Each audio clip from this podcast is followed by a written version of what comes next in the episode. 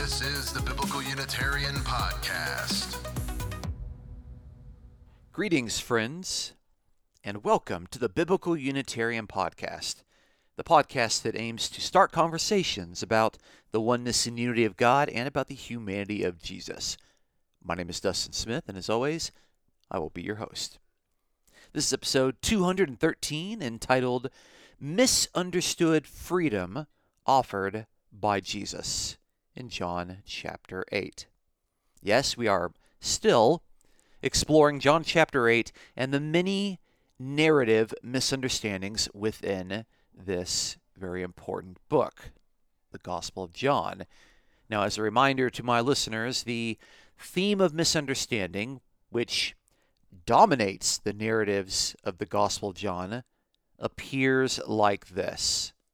First, Jesus makes an ambiguous statement. Second, the conversation partner misunderstands Jesus, either by interpreting it literally or by asking an inappropriate question. And third, either Jesus or the narrator explains what Jesus really meant, although sometimes the explanation is missing but implied. So, in this week's episode, we will continue to look at the misunderstandings in the Gospel of John, particularly in John chapter 8, focusing specifically on the misunderstanding surrounding the freedom that Jesus, the Son of God, offered to his disciples. What does Jesus mean by this freedom, and how does it move the conversation into a discussion about Abraham's legitimate children? Why is it important to take Jesus and his acknowledgement to be a human being very seriously, as we see in this week's passage? And how does Jesus define what it means to truly be a son of Abraham and even a son of God? Let's find out on this week's episode of the Biblical Unitarian Podcast. Our first point today is the freedom offered by the Son of God misunderstood. We'll be reading out of John chapter 8, and I want to start in verse 31. So Jesus was saying to those Jews who had believed him, If you continue in my word, then you are truly disciples of mine, and you will know the truth, and the truth will make you free. They answered him, we are Abraham's descendants and have never been enslaved to anyone. How is it that you say, You will become free? Jesus answered them, Truly, truly, I say to you, everyone who commits sin is a slave to sin. The slave does not remain in the house forever, the son does remain forever. So, if the Son makes you free, you will be free indeed. That's John chapter 8, verses 31 through 36. This is a very interesting passage, and I want to draw out some key points before we go and look a little bit more closely at the theme of misunderstanding. First, what jumps out to me is that there is a contrast between those who initially believe in Jesus and those who continually abide in him. Now, this word for abiding is a very common word in the discipleship passages in the Gospel of John, and it gets translated in this particular translation as continuing. If you continue in my word, but the Greek means to abide, it could also mean to remain. And so Jesus wants those who have already begun their life of belief and faithfulness to now make the commitment to continue to abide in His Word, to continue within His Word. Of course, Jesus' Word is His message of the kingdom, His gospel message of the kingdom of God. That is what the Word of Jesus indicates.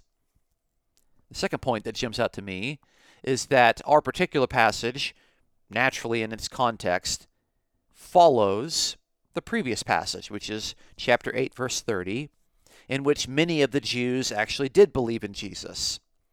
And of course, this particular act of discipleship requires the further explanation that Jesus gives in our present passage, namely, that those who had believed in him need to continue in Jesus' word. They need to abide in Jesus' word.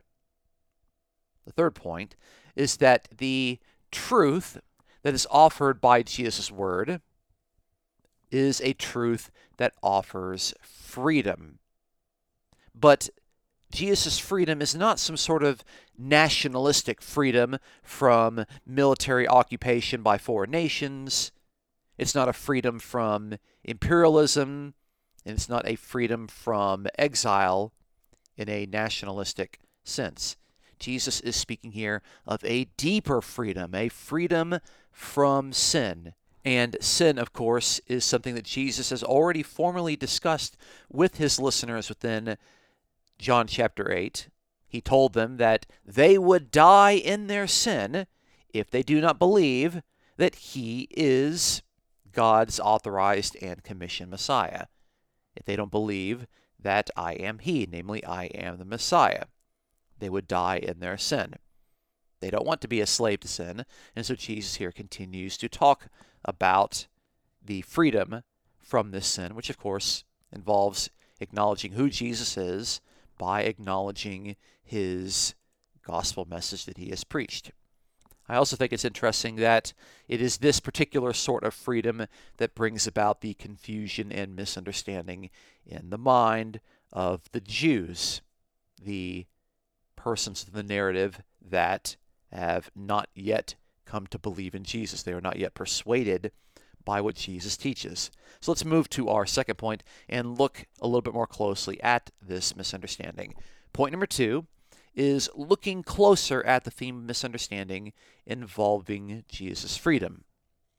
So we'll go through the three steps of the theme of misunderstanding. Of course, the first step is that Jesus makes an ambiguous statement.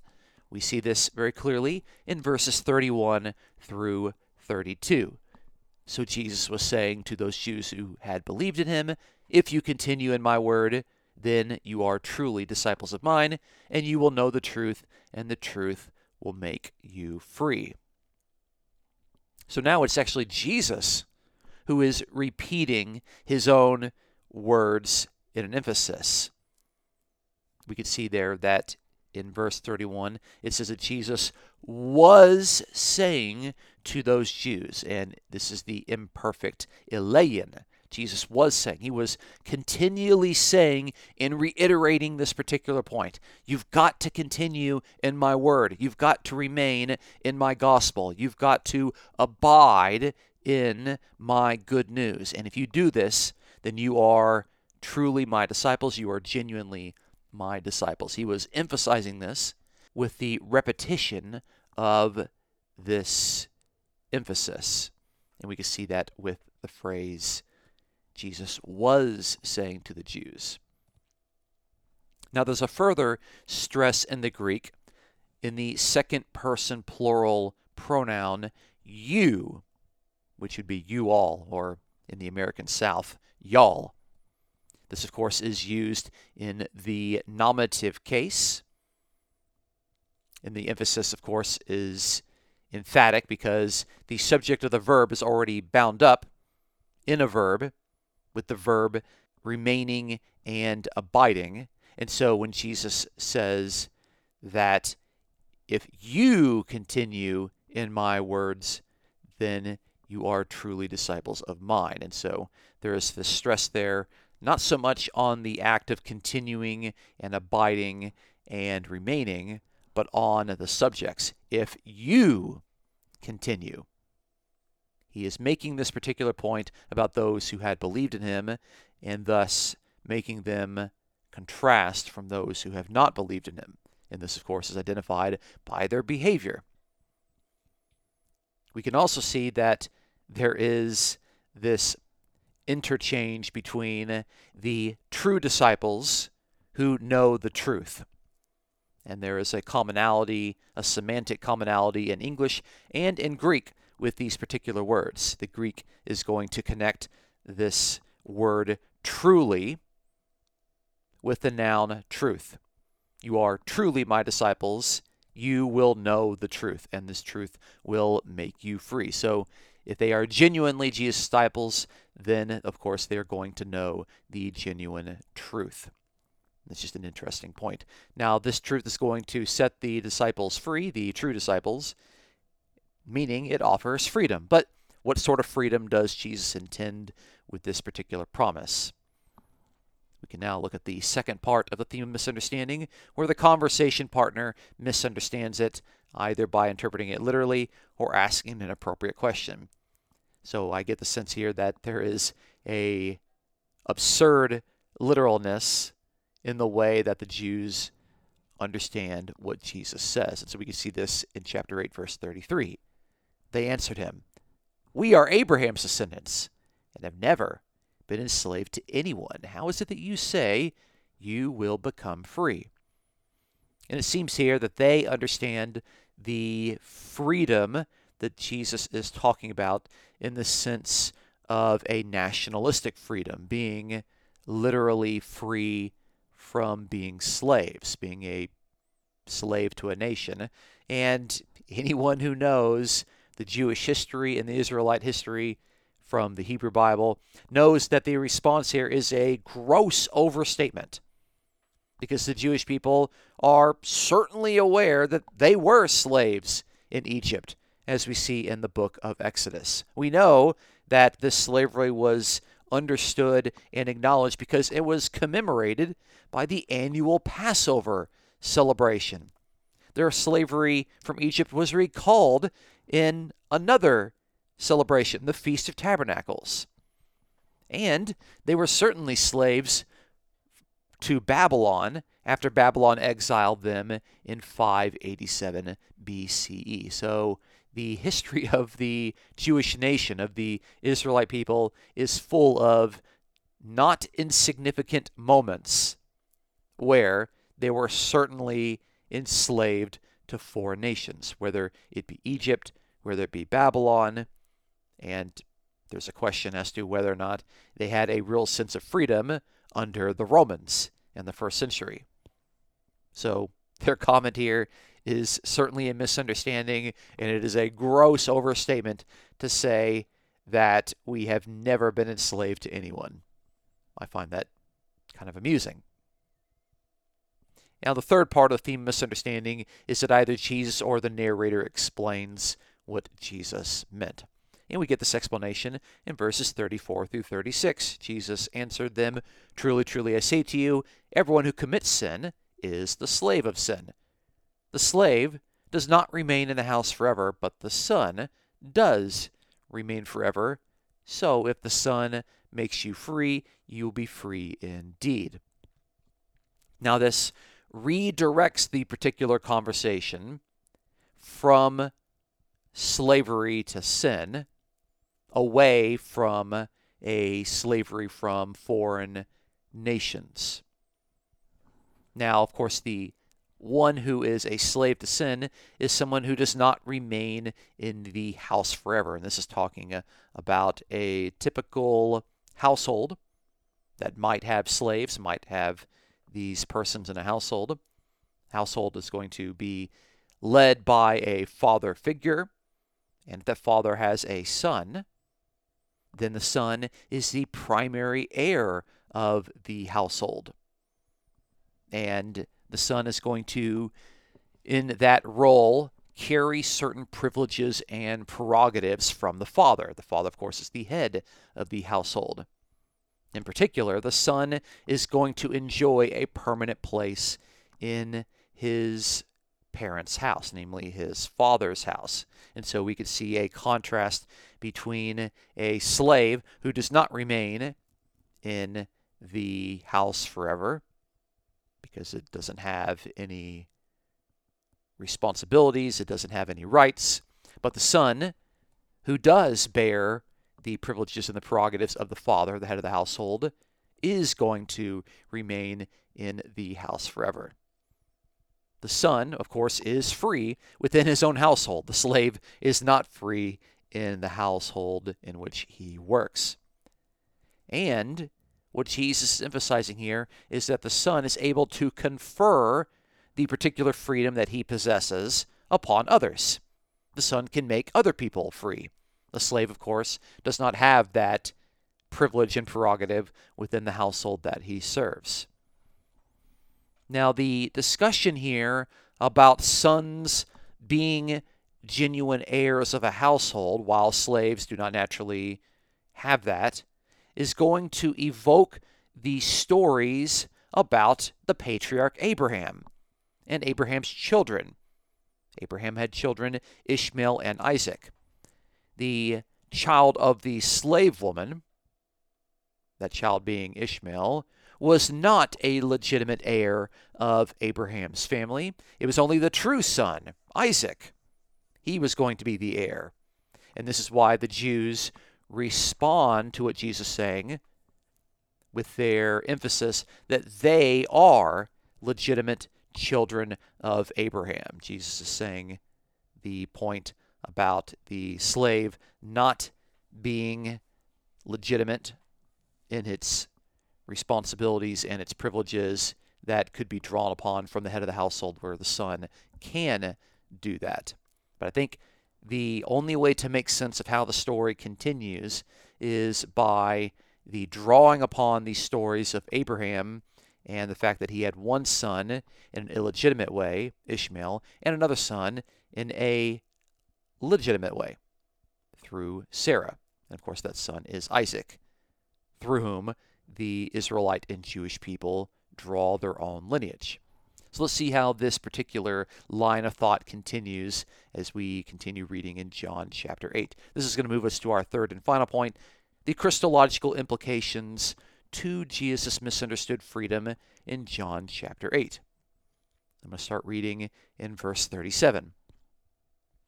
I know that you are Abraham's descendants, yet you seek to kill me, because my word has no place in you. I speak the things which I have seen with my Father. Therefore, you also do the things which you heard from your father. They answered and said to him, Abraham is our father. Jesus said to them, If you are Abraham's children, do the deeds of Abraham. But as it is, you are seeking to kill me, a man who has told you the truth, which I heard from God. This Abraham did not do. You are doing the deeds of your father. They said to him, We were not born of fornication. We have one Father, God. Jesus said to them, If God were your Father, you would love me, for I proceeded forth and have come from God. For I have not even come on my own initiative, but He sent me. Why do you not understand what I am saying? It is because you cannot hear my word. You are of your father the devil, and you want to do the desires of your father. He was a murderer from the beginning and does not stand in the truth because there is no truth in him. Whenever he speaks a lie, he speaks from his own nature, for he is a liar and the father of lies. That's John chapter 8, verses 37 through 44. And boy, the conversation gets very dark and intense, as we can see. So, in this passage, Jesus acknowledges that his Jewish interlocutors are actually biological descendants of Abraham. He acknowledges that particular point that was never in question. So, they are indeed Abraham's seed, they are Abraham's children. He acknowledges that. However, and this is very important to grasp, Jesus believes that physical descent, being a biological descendant, is not enough to claim privileges from a famed patriarch, a patriarch like Abraham. It is not enough to claim that you are a descendant of Abraham because your behavior must also correspond to the patriarch that is being drawn upon for the family privileges. In other words, Jesus is saying something that we can already see being understood within a variety of Jewish texts around the time of the Gospel of John is that there are two ways of being a legitimate son, and both of these are very important. The first way is that you have to naturally be a descendant of a particular father figure. And the second way is that you have to imitate in your behavior the behavior of that father figure. So there has to be biological descent and there has to be imitation of behavior. And Jesus indicates here that you have to have both of these in order to legitimately claim privileges from the Father. Jesus makes the argument that the Jews are not doing both of these things. Now, he acknowledges that they are descendants, but he denies that they are imitating Abraham's behavior. On the other hand, in order to legitimate his position as the genuine Son of God, as the true Messiah, not a messianic pretender, not someone going around claiming to be this authorized Son of God, but is understood as a liar. Jesus actually does both of these things. He is a legitimate descendant of the Father, and he imitates the Father's behavior. Jesus tries to persuade the Jews that he is indeed the legitimate Son of God, the Messiah. And this, of course, would validate his messianic claims. It's very important to note that the argument that Jesus is making here is an attempt to legitimate the fact that he is actually the legitimate Son of God, in that he is a true descendant of the Father and that he is truly imitating the Father's behavior.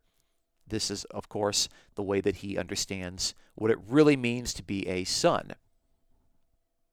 Jesus tells us the truth, but it's not his truth, it is God's truth that he heard from God, and now he is communicating it as an obedient son. So Jesus is imitating and demonstrating his descent from the Father. Jesus also emphasizes that he's not coming on his own initiative. Jesus is not overreaching. He's not moving outside of the privileges and the prerogatives that he has. He's not reaching and grasping for something that doesn't belong to him. He's not exploiting what he has. And of course, Jesus continues to make this point that the Father has sent him. The Father sent Jesus. This, of course, means that Jesus is authorized by God the Father, and God the Father has empowered Jesus as a legitimate agent.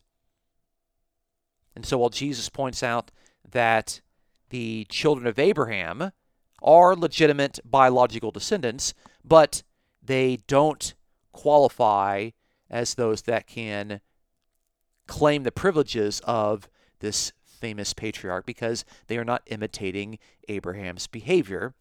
Jesus claims that he is a legitimate son because he is a descendant of God and he imitates the Father's behavior. So, Jesus, seeing how the Jews want to kill Jesus, he does not think that they are legitimate sons of Abraham because Abraham never tried to kill a messenger of God. In fact, Abraham is known for his great hospitality of messenger figures, of angelic figures, even. So, if they are trying to kill Jesus, then they are not children of Abraham. Jesus actually says, You're actually imitating the devil. You are children of the devil. You are sons of the devil. Because he says the devil is a murderer from the beginning. So it's important to note the contrast between Jesus' claim to be a legitimate son of the Father and the Jewish claim to be legitimate sons of Abraham.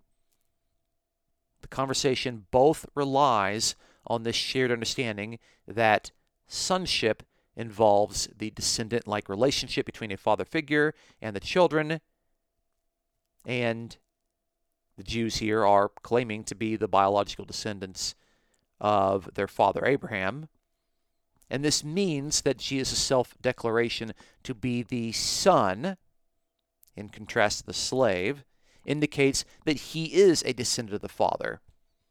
Jesus, of course, with this analogy, is not claiming to be a co eternal divine being that has always existed.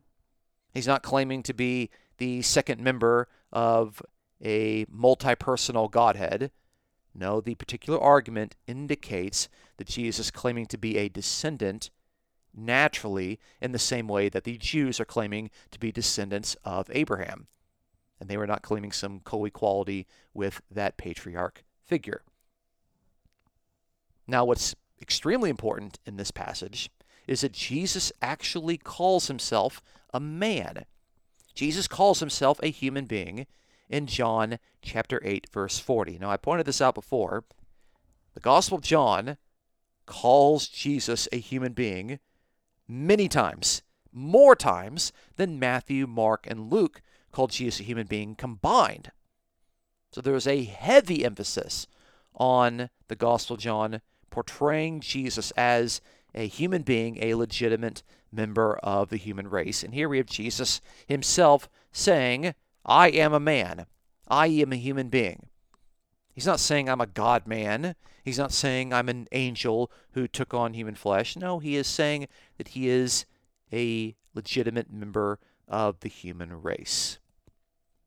What's also interesting in our passage is that the Jews acknowledge their own unitary monotheism. They state that we have one Father, namely God.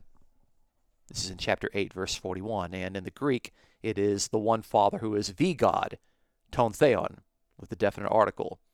They are claiming that we have one Father, God. They are acknowledging that they are Unitarians.